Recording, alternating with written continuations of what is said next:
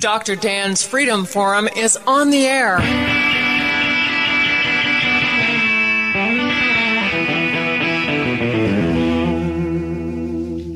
Never send to know for whom the bell tolls. It tolls for thee. Dr. Dan's Freedom Forum is a call to arms for those American patriots who, in the tradition of our founding fathers, will stand up now to defend the Constitution and the liberties that it guarantees to each citizen, to each of us. That is our mission to explain in a clear and concise manner the direct effect of each issue on the individual, on you personally not some anonymous being in a distant place, and to define in no uncertain terms the consequences of inaction. Let the battle begin. Colin McRae is uh, a guest on Freedom Forum Radio. He has written an incredible book called A Citizen on the Constitution, Consent, and Communism. Well, that comes back to the whole problem in the judiciary is that judges are chosen for their political beliefs rather for their than their ability to in, to not interpret the law but to read the law and act accordingly. That is one of my my primary uh, arguments with the legal system, and, and that's why I I said in the beginning that the Constitution is really a contract. Now I'm not a lawyer, and I don't want to be one when I grow up. I don't even want to grow up for that matter, but you know, I know what a contract is. I've signed many contracts in my in my day. I've even written a few, you know, just because it's pretty easy. A contract is, and I love this phrase, it's a quid pro quo, isn't it? Right. I want something that you have, you have something that I want, you want something from me in return, and we sit down and we make an agreement. Then, in order that there not be a misunderstanding, the two of us were going to write down that agreement on a piece of paper. We're going to spell out everything that we need to spell out so that you're comfortable and I'm comfortable, and then we both sign it. That's a contract. And it's in writing on a piece of paper. It does not need to be interpreted. And it is what it is.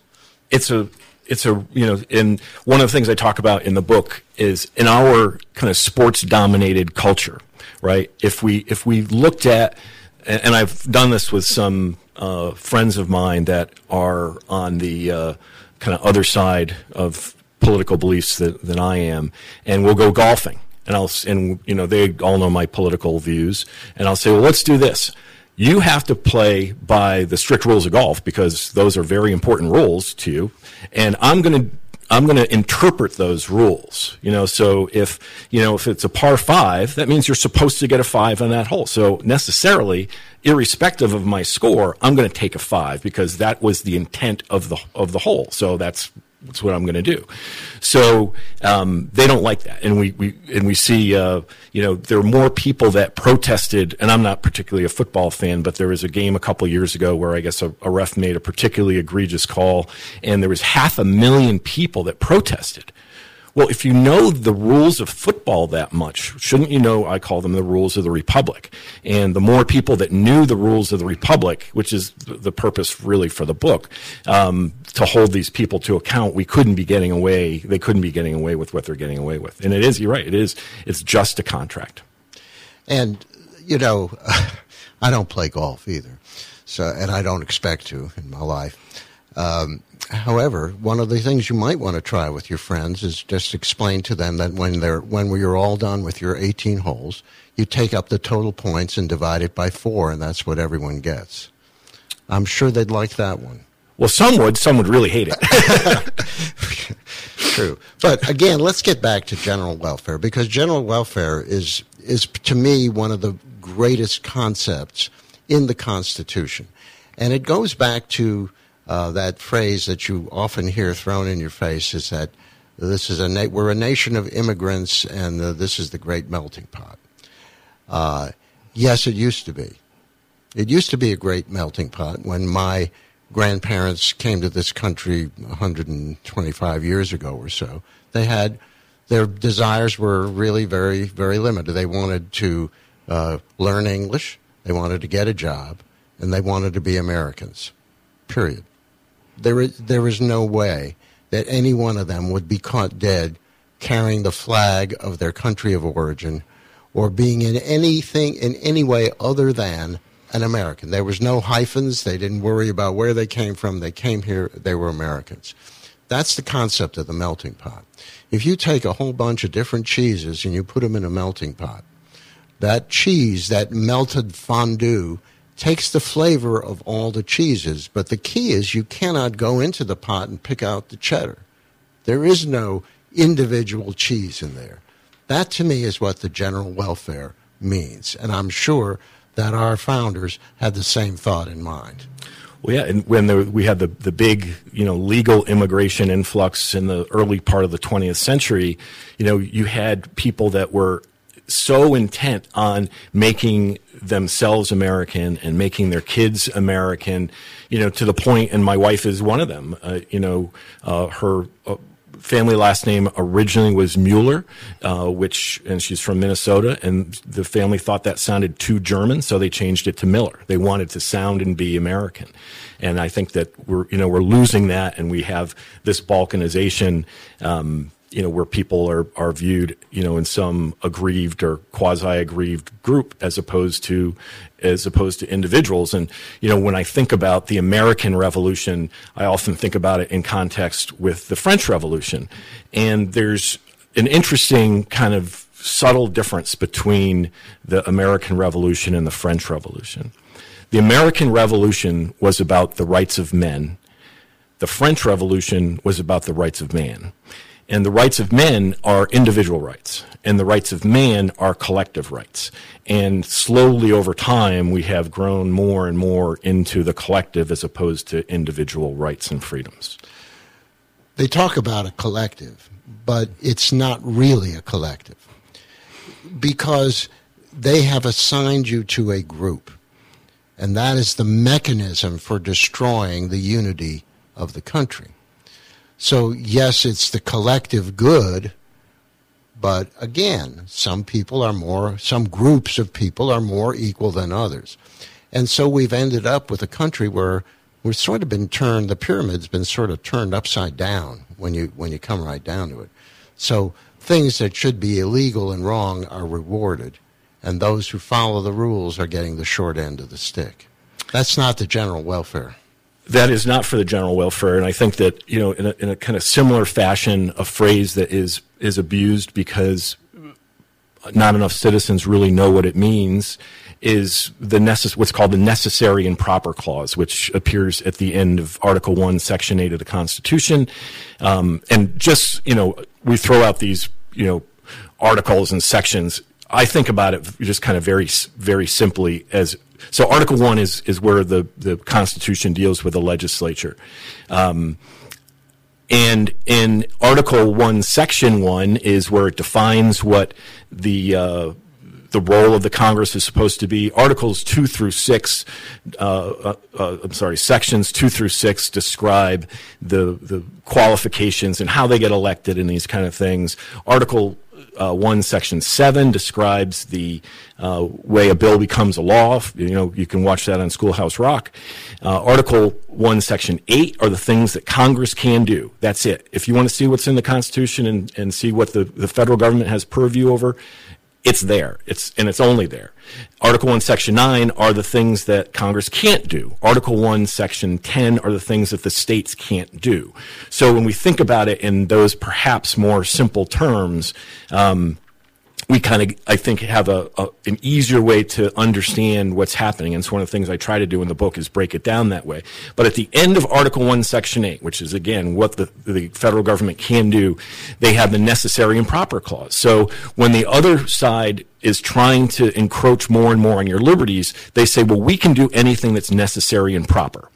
And what they don't do, and I, I say this in, in my book, is they don't read the whole sentence because the rest of the sentence says, in order to execute the foregoing. So what that means is I just listed these 26 things, and I, and because the you know to to Dr. Dan's uh, point before, they didn't go to the trouble of actually making the laws pertaining to all those things. They needed to grant themselves the power now to make laws around these things. So the necessary and proper clause says. I get these 26 things that I'm responsible for. I'm now going to make uh, laws around them. And so I always say that the, the, the the other side either has uh, is purposefully misreading it or has a learning disability because it could not be more clear. And it's emphasize that that is the actual intent of the necessary and proper clause. Again, prima facie, just says what it says. But then we see it appear again and again and again throughout the Constitution. Uh, as soon as the Third Amendment, which is the uh, quartering, uh, you can't quarter soldiers in somebody's house, but then they give themselves the ability, unless prescribed by law in some way. And then we see it appear again in the, you know, 14th, 15th Amendment, and, and throughout the rest of the amendment process, where um, the the federal government asked for consent over certain things, right? Whether it's voting rights or uh, you know you know women's voting rights or uh, you know alcohol, and then they said, all right, now we have the ability to legislate around this, but we didn't have this in one of our listed foregoing powers. So I have to give myself another necessary and proper clause. So actually, the Constitution has, you know, uh, I don't know the exact number, but probably a dozen uh, necessary and proper clauses. As each time they asked for more power, uh, they needed to now give themselves the ability to uh, to legislate around that. How about the Commerce Clause? How about the Commerce Clause? Yeah, how about it? How much how much have we lost rights based on the Com- Commerce Clause? I think that if if we only did one thing as a country um, to regain our liberty, I think that if if we could get the Commerce Clause back, um, it would change a lot of things.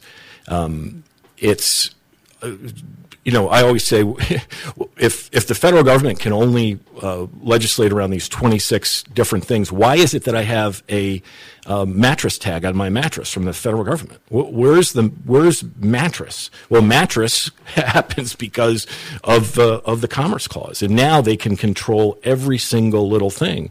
And again, the the words matter. It's among the states. They were simply trying to make sure the states didn't tax one another to prohibit, you know, you know, just like we're doing now with China, right? With the tariffs, the states at one point in time under the Articles were taxing or tariffing one another, and they wanted to have free flow of commerce. And it's if there's one thing that people could really try to wrap their head around, um, because a lot there's there's a lot here. You know, there's there's a lot gone wrong and a lot of things that we can point to, but that is uh, the big one. You know, and the other thing around uh, the the uh, necessary and proper clause is we we have to look at the government's uh, taxing clause in the same light the country has gone so far askew because of some Supreme Court uh, rulings that uh, basically said that if you can cloak it in a tax, you can do it. Uh, because we have the ability to tax. But that's not the proper interpretation. You can tax for whatever you want, perhaps, although we needed the 16th Amendment to do the income tax, and we needed another amendment to do wealth tax, etc. But what you spend the money on is limited to what's in Article 1, Section 8. And it has been, uh, and that's how we got to Social Security, and that's how we got to Medicare. They said, cloak it in a tax and you can have what you want. And it's just a, a wholly inaccurate reading of an intent of that clause. We're talking with Colin McWay, who has written an incredible book called A Citizen on the Constitution, Consent, and Communism, a modern discussion about constitutional originalism and how socialism is illegal under our Constitution.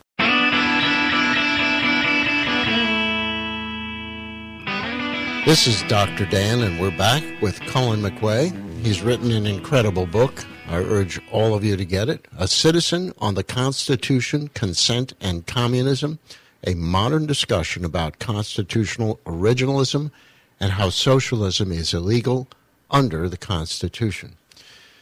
We've been discussing uh, the Constitution itself, uh, the history of the Constitution, uh, and the way the Constitution was written and, and what the actual words mean.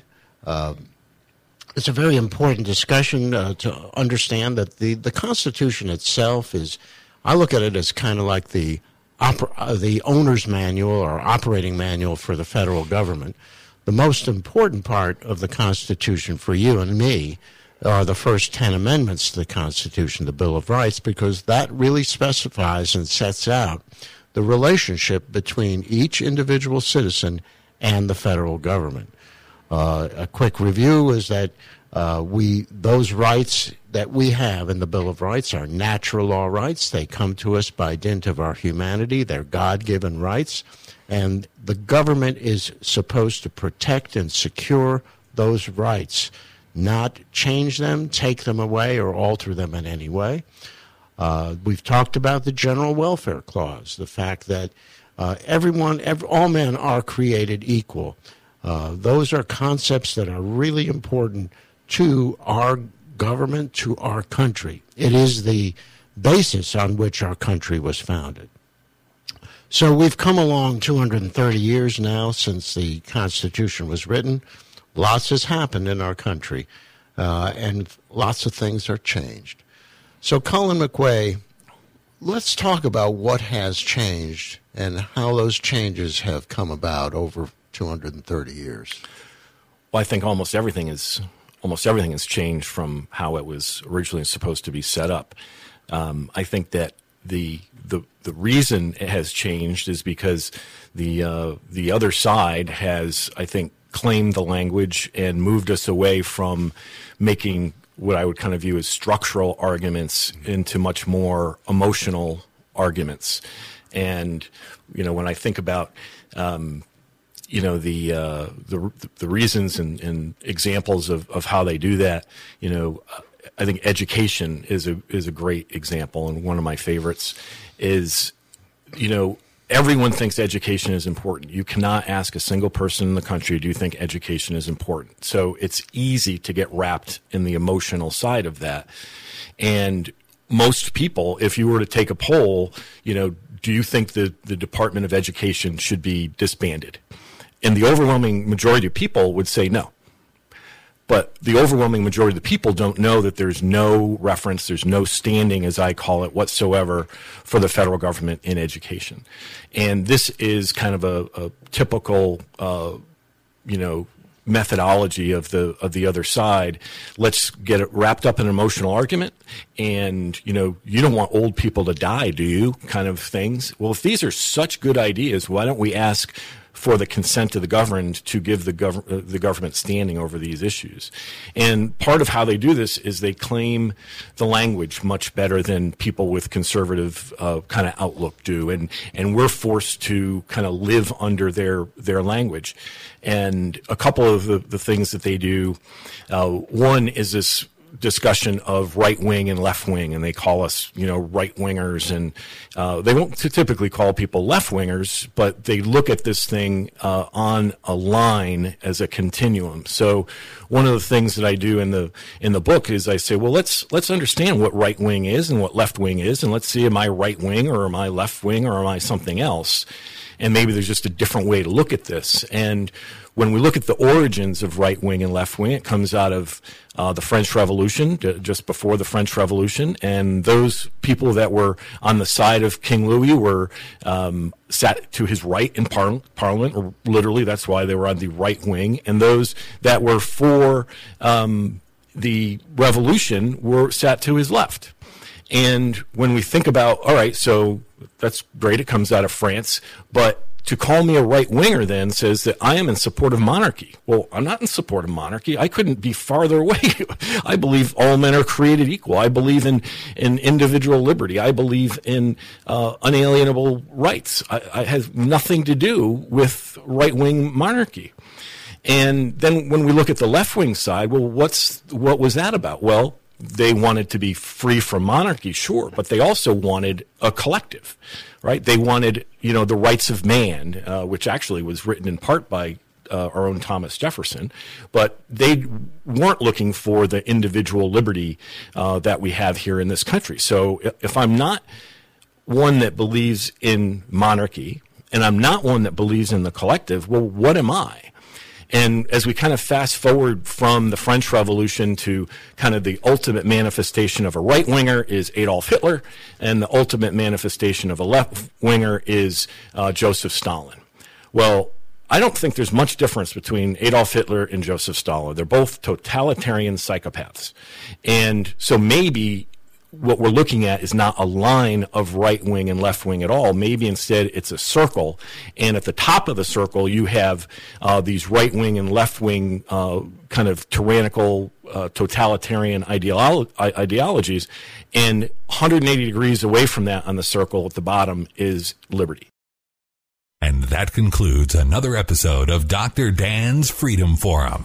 Join the battle on our website, www.drdansfreedomforum.com. The right to own private property that cannot be arbitrarily confiscated by the government is the moral right and constitutional basis for individual freedom. I get joy in everything. Everything, everything, everything gonna be all right this morning.